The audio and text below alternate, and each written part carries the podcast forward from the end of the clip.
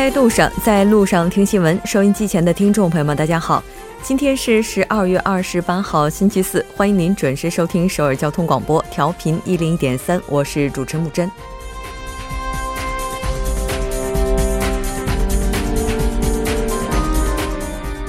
一时激起千层浪。昨天，韩日慰安妇问题协议审查专案组发布慰安妇协议另有隐情之后。今天，文总统表示知悉后心情沉重，并向国民表明，虽然协议为首脑间的公开承诺，但慰安妇问题绝未画上句号。日本国内舆论虽然目前还在观望，但对韩国政治的不信任感正在迅速扩散，韩日外交再起浮沉似乎可以预见。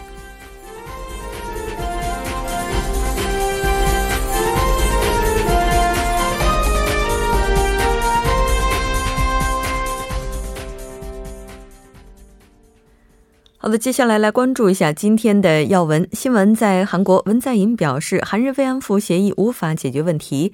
韩美明年一月五日正式启动 FTA 修订协商。新闻在中国，中共十九届二中全会将于明年一月召开。中巴经济走廊北段首条高速部分通车。走进世界，韩国要对慰安妇协议开刀，安倍着急表示，一毫米都不会改变。美国苹果手机用户集体起诉其有意放慢旧款手机速度。新闻放大镜依然邀请专家学者放大探讨新闻热点焦点。那今天我们要讨论的话题是盘点2017韩国安全事故，展望2018。从每周一到周五晚六点至八点了解最新动态，锁定调频一零点三新闻在路上。稍后是广告时间，广告过后马上回来。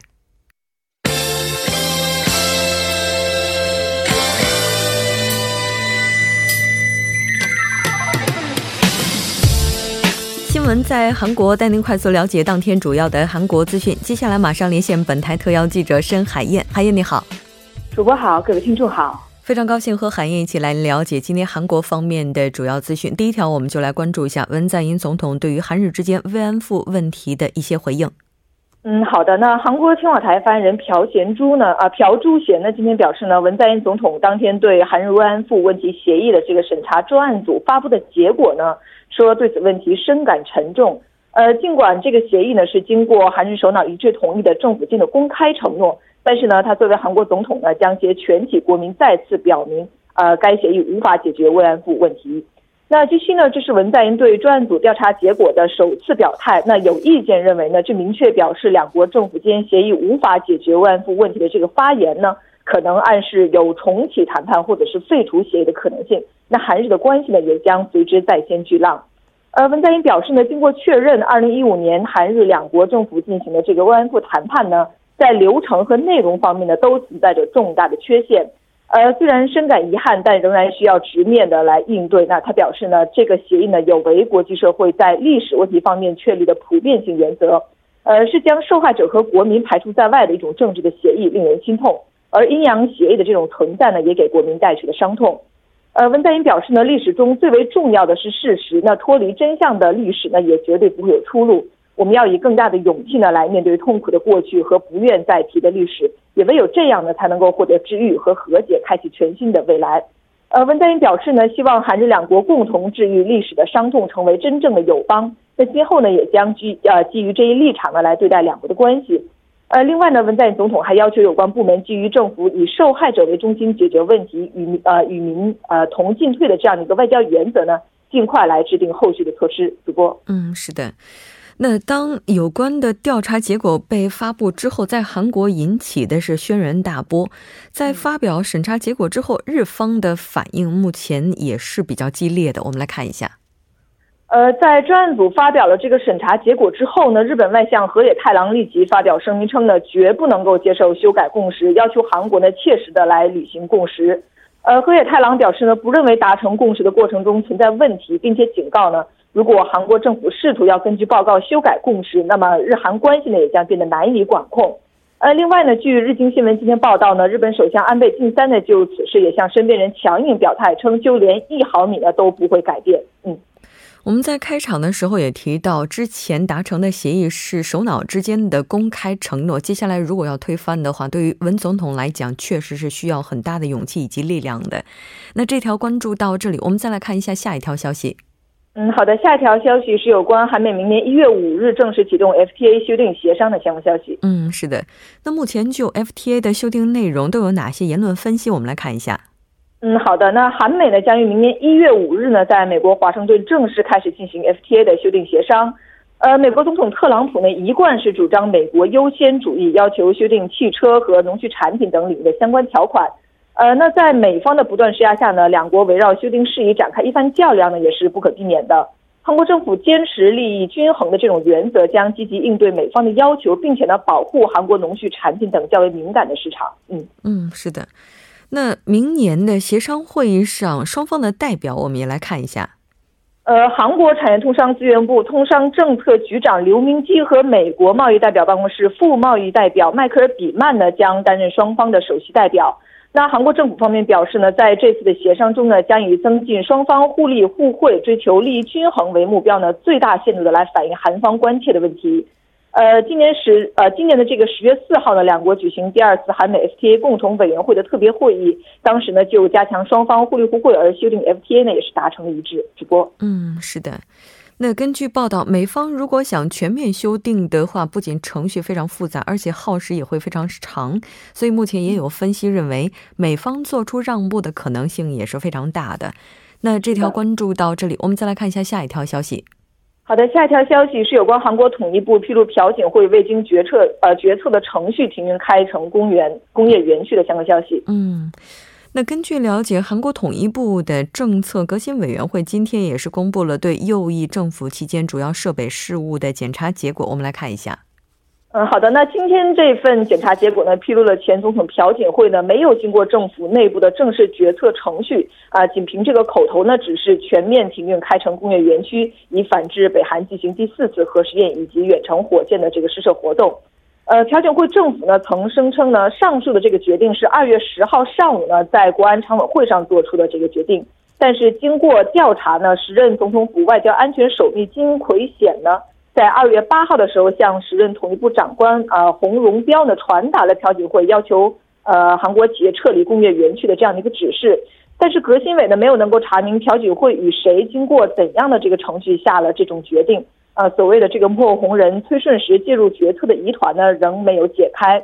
那革新委指出呢，总统府将开城工业园区的工资用于发展核武的这样一个没有经过充分证实的意见呢。列为了停运的理由之一，而且呢，总统没有依宪依法走这个决策的程序。主播，嗯，是的，没错。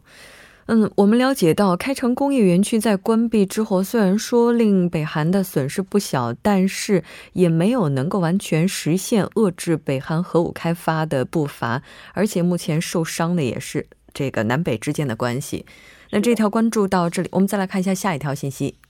好的，下一条消息是有关韩国政府公布虚拟货币投机行为打击对策的相关消息。嗯，虚拟货币这段时间以来在韩国可谓是大热了。那这次主要打击的对策，我们来看一下有哪些。嗯，好的。那韩国国务调整室室长洪南基呢，今天在中央政府首尔办公楼呢召开了记者会，公布了虚拟货币相关部门的会议结果。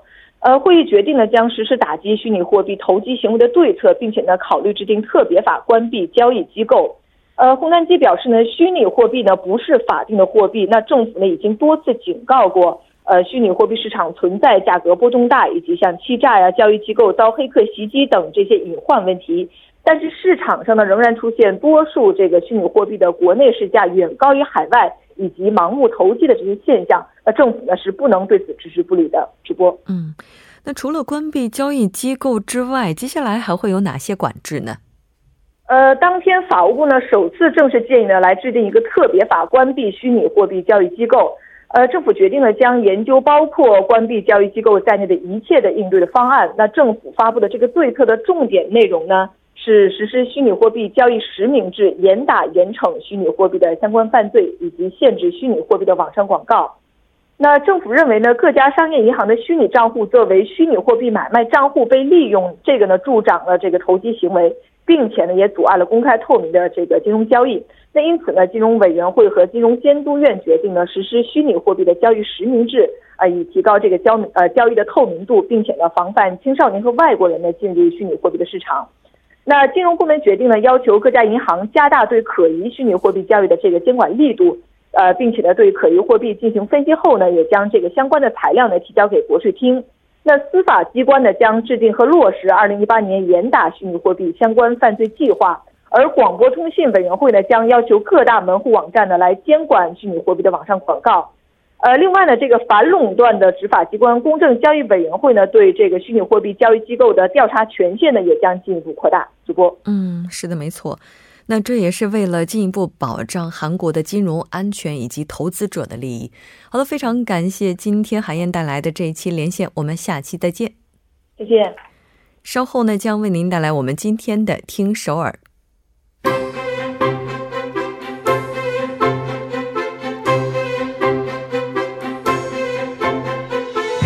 新闻在路上，在路上听新闻。您的点赞、您的回馈是对我们最大的鼓励与支持。参与节目，您可以发送短信到井号幺零幺三，每条短信会收取您五十韩元的通信费用。另外，您也可以登录 TBS 官网三 w 点 tbs 点 s o r 点 kr 给我们留言。当然，在 Instagram 搜索 TBS CNews 也可以参与互动。新闻在路上，期待您的参与。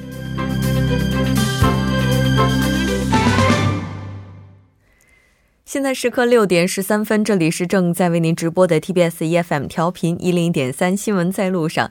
接下来为您带来我们今天的听首尔，马上有请栏目嘉宾金勇。金勇你好，好，大家好，主持人好。非常高兴和金勇一起来了解今天首尔市的消息。那到了冬天哈，我记得之前金勇在节目当中介绍过，说首尔市的有很多滑冰场已经开放了，大家可以在户外的话进行滑冰。对，但我觉得在这样的天气里的话，更多的人希望在室内活动吧。嗯，对，呃，更多人会喜欢在室内哈，但也有一些人会喜欢选择在室外哈。比如说。比如说，就是一些小孩们，嗯啊，小孩们可能就是不太知道这个寒冷啊，可能在外面这种享受大自然的氛围会比较好一点。嗯，今天要介绍的这个呢，也是一个游乐场，但它是一个非常特别的游乐场，因为它有个名字叫做能源游乐场，而且呢，现在哈这个趋势就是人们越来越喜欢这种方式了。啊，嗯，那它这个能源游乐场的话，到底是在室内还是室外？它其实是一个很特别的一个车。啊，就是我们经常说的那种大货车，就是室内和室外相结合了。嗯，对，是这样的哈，就是呃，它一般都是呢一吨或者是三点五吨的一个大货车进行改造之后呢，然后呢它是能够移动的。就比如说呃，在哪个地方需要这样的一个游乐场的话呢，它就会移动到那个地方，然后就会在现场就现场就形成了一个游乐场。据了解呢，这个游乐场呢，它是通过改造之后呢，它是分那个。后面那后备箱的那个箱内和外面的小孩们在外边可以坐在一起互动。还有呢，这个就是呃，据了解呢，到现在为止呢，一共有三万三千名市民参与。然后呢，还会进行一些，比如说一些教育方面的活动啊，或者是一些体验活动等等。而且据了解啊，到现在为止，他已经走访了一百八十二处。哦，嗯。我脑海当中其实已经有画面感了，嗯，对，就想到在大马路上跑的那些大型的大货车，突然变成一个哦移动的游乐场，嗯，这对于小孩子们来讲应该是一件很开心的事情，因为毕竟这个游乐场的话，在韩国。也不是遍地开花的，对吧？是的。那这个它主要有哪些设备？我们来看一下。嗯，它这个游乐场呢，是他说了，刚才是货车，货车它侧面是可以打开的，像那个像一个老鹰的翅膀一样。嗯，在侧面打开之后呢，那个空间就像咱们那个呃电台的那个现场直播的那个车是一样的构造。直播车。对，直播车是一样的构造。那一面是可以打开的，这样的话呢，这里面呢有一些呃太阳能，通过太阳能能够发电的一些咖啡机。嗯，呃，制作咖啡用，还有就是一些棉花糖的制作机，还有就是有一个自行车发电的榨汁机。哦，我看了一下这个图片哈，它就是在这个上面有一辆，就是在健身房里能够看到那种自行车，然后你可以体验在上面就是蹬两下之后呢，通过发电，然后再呃制制作这个自己想吃的这个水果汁等等，而且它是需要那个申请的，如果你申请了之后，它通过合格之后觉得 OK 的话，他就会亲自把那个车开到你所申请的那个地区，然后呢。进行这个游乐场，这个网站我给大家分享一下，就是 energy 的英文点 so 点 go 点 kr。但这个的话，我一个人申请也可以吗？比如说一个小朋友，这应该不可以吧？应该是一个小朋友。对，目前没有说具体申请的一些标准哈，但是我觉得一个小朋友应该是不可以的，应该就是集体的，我觉得好一点。有点浪费资源。对，人多力量大，大家一起申请。对，希望大家能够节约资源，几个小朋友的家长们一起。我总觉得那咖啡机是给妈妈们准备的。对，看妈妈边喝咖啡边照顾孩子。是的，没错。嗯，我们再来看一下下一条。好，第二条新闻呢，是从一月二号到七号这一周呢，就是下周一开始哈，在汝矣岛汉江公园的这个活动中心呢，将举办各种各样的一些庆典。嗯嗯。下个月二号到七号，那这个汉江公园它进行的活动都包括什么呢？嗯，其实汉江公园的这个活动呢，其实每年看起来都是差不多的哈。那今年也有很多一些比较特别的，比如说呃世界各地的美食，比如说这个烤烤牛排呀，或者是一些泰式的一个炒米粉。啊，还有呢，就是一些除了美食之外呢，还会有各种一些手工艺品，比如说啊，手工制作的一些饰品，还有就是蜡烛、花盆等等。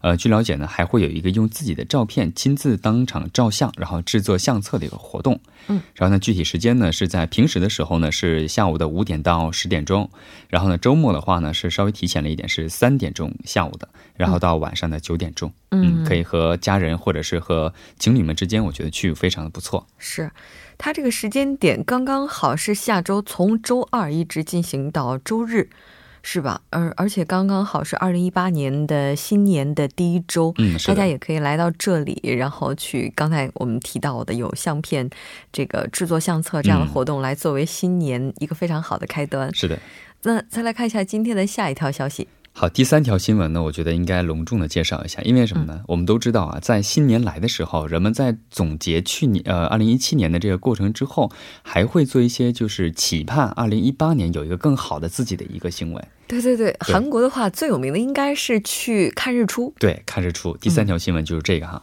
其实为了迎接全新的二零一八年呢，和全家人一起到首尔市内或者是山上啊、公园上看这个呃日出是非常好的一件事情。嗯。而且呢，据韩国天文这个研究院的报道呢，二零一八年首尔的这个日出时间呢，预计是早上的七点四十七分。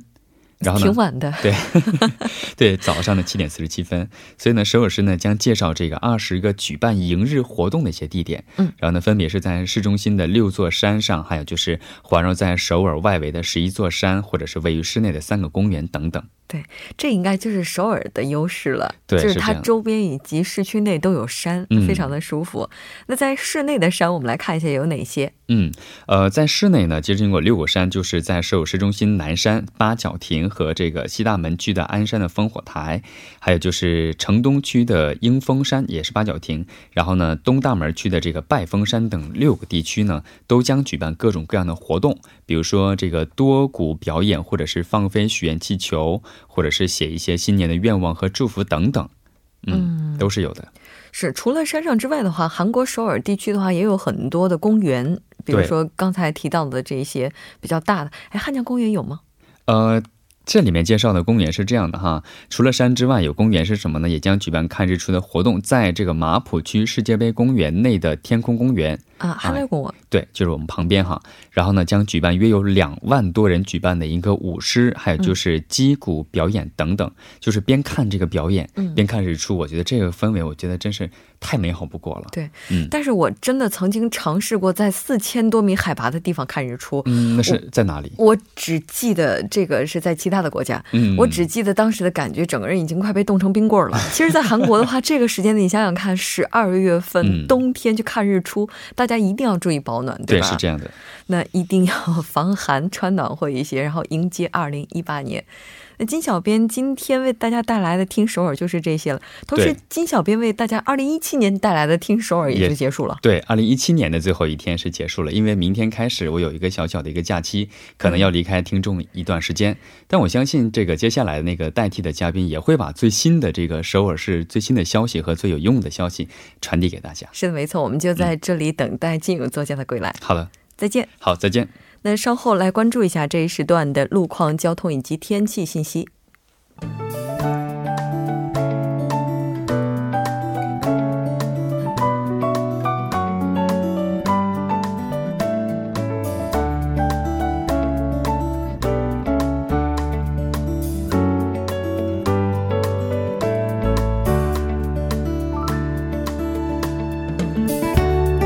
大家晚上好，今天是星期四，这里是由程琛为大家带来这一时段的路况及天气信息。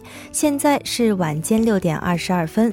首先来关注一下高速的路况，在东部干线公路圣水大桥至议政府方向中浪桥附近路段的三车道上，刚刚发生了车辆的追尾事故。受其影响呢，目前整条路段的交通状况都不是很乐观，拥堵严重，请途经的车主们参考相应路段。安全驾驶，减速慢行。相反方向，卢园桥至陆川桥、长安铁桥至城东桥，目前呢是由于晚高峰行驶车辆的不断增多而交通停滞。接下来是在盘浦大桥盘浦高架车道至首尔圣母医院这一路段呢，之前在六车道上发生的交通事故已经得到及时的解决，路面恢复正常。下一则路况来自江东大路松坡税务所至奥林匹克南端交叉路，之前在这一路段二车道上停滞的故障呃故障车辆呢已被移出，您可以正常通行。好的，我们来关注一下天气。今天韩国大部分地区的天气出现了好转，中部一带的气温升幅在四度左右。明天的天气呢也会非常的舒服。气温持续稳步回升，但由于最近降水量稀少的原因，大气干燥，防火压力大。提醒各位听众朋友们，在取暖的同时，注意用火用电安全。首尔市未来二十四小时的天气预报是这样的：今天夜间至明天凌晨多云，最低气温零度；明天白天多云转晴，最高气温六度。好的，以上就是这一时段的天气与路况信息，我们稍后再见。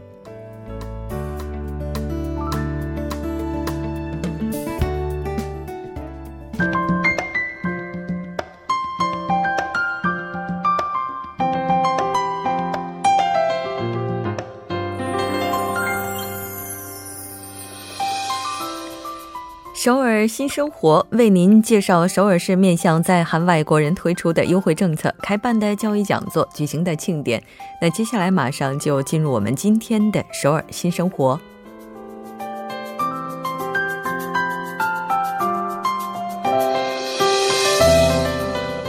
来看一下今天的第一条消息。那第一条消息是首尔的。On Dream 教育中心开始招募学员。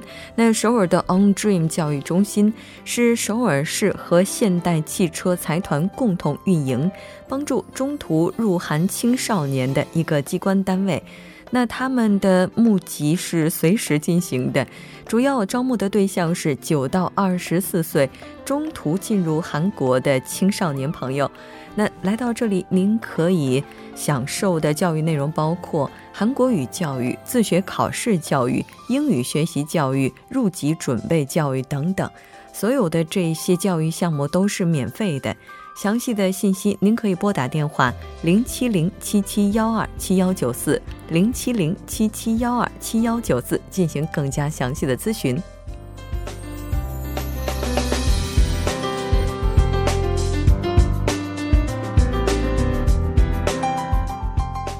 好的，再来看一下今天的第二条消息：西南首尔国际中心生活韩国语周末班现在开始招生了。那这次课程的安排是这样的：从二零一八年一月二十八号开始进行到四月二十九号，课程是在每周日，一共进行十三周。那内容包括基础班，初级呢是分为一级、二级、三级班，中级班目前暂定。这次招募的对象是凡是居住在韩国境内的外籍居民朋友，只要您希望加入进来，都可以进行报名。那报名的日期是在二零一八年一月十四号星期日，从十点开始进行到下午的一点。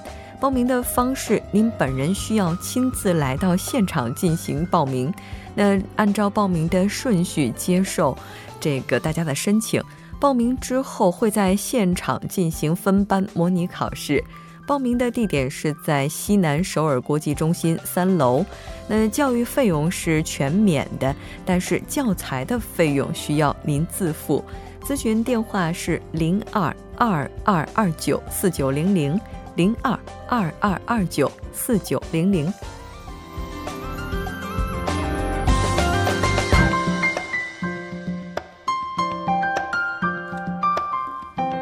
再来看一下今天的最后一条消息。韩国法务部二十七号表示，将于明年一月二号起，为外籍熟练技术工人才正式引入计点积分制签证体系，来解决一些相关企业以及中小制造企业用人难的问题。根据制度规定，持非专业就业 E 九访问就业 H 二船员就业。E 十签证，并且在韩国拥有五年以上工作经历的外籍劳工，在接受年龄、经验、熟练度、韩国语能力评估之后，获得一定积分，即可以转换为外籍熟练技工计点积分制度签证。那这个签证是 E 七四，有效期为两年，到期之后再进行延长。铸造模具焊接。塑性加工、表面处理、热处理等等六项技术，它是属于制造业的基础，所以呢，韩国政府也是把它们归类为根基产业。如果您从事上述产业的话，可以获得政府的各项支持。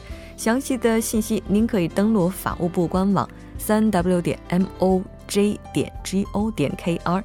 那好的，以上就是我们今天首尔新生活的全部内容。稍后我们在第二部节目当中再见。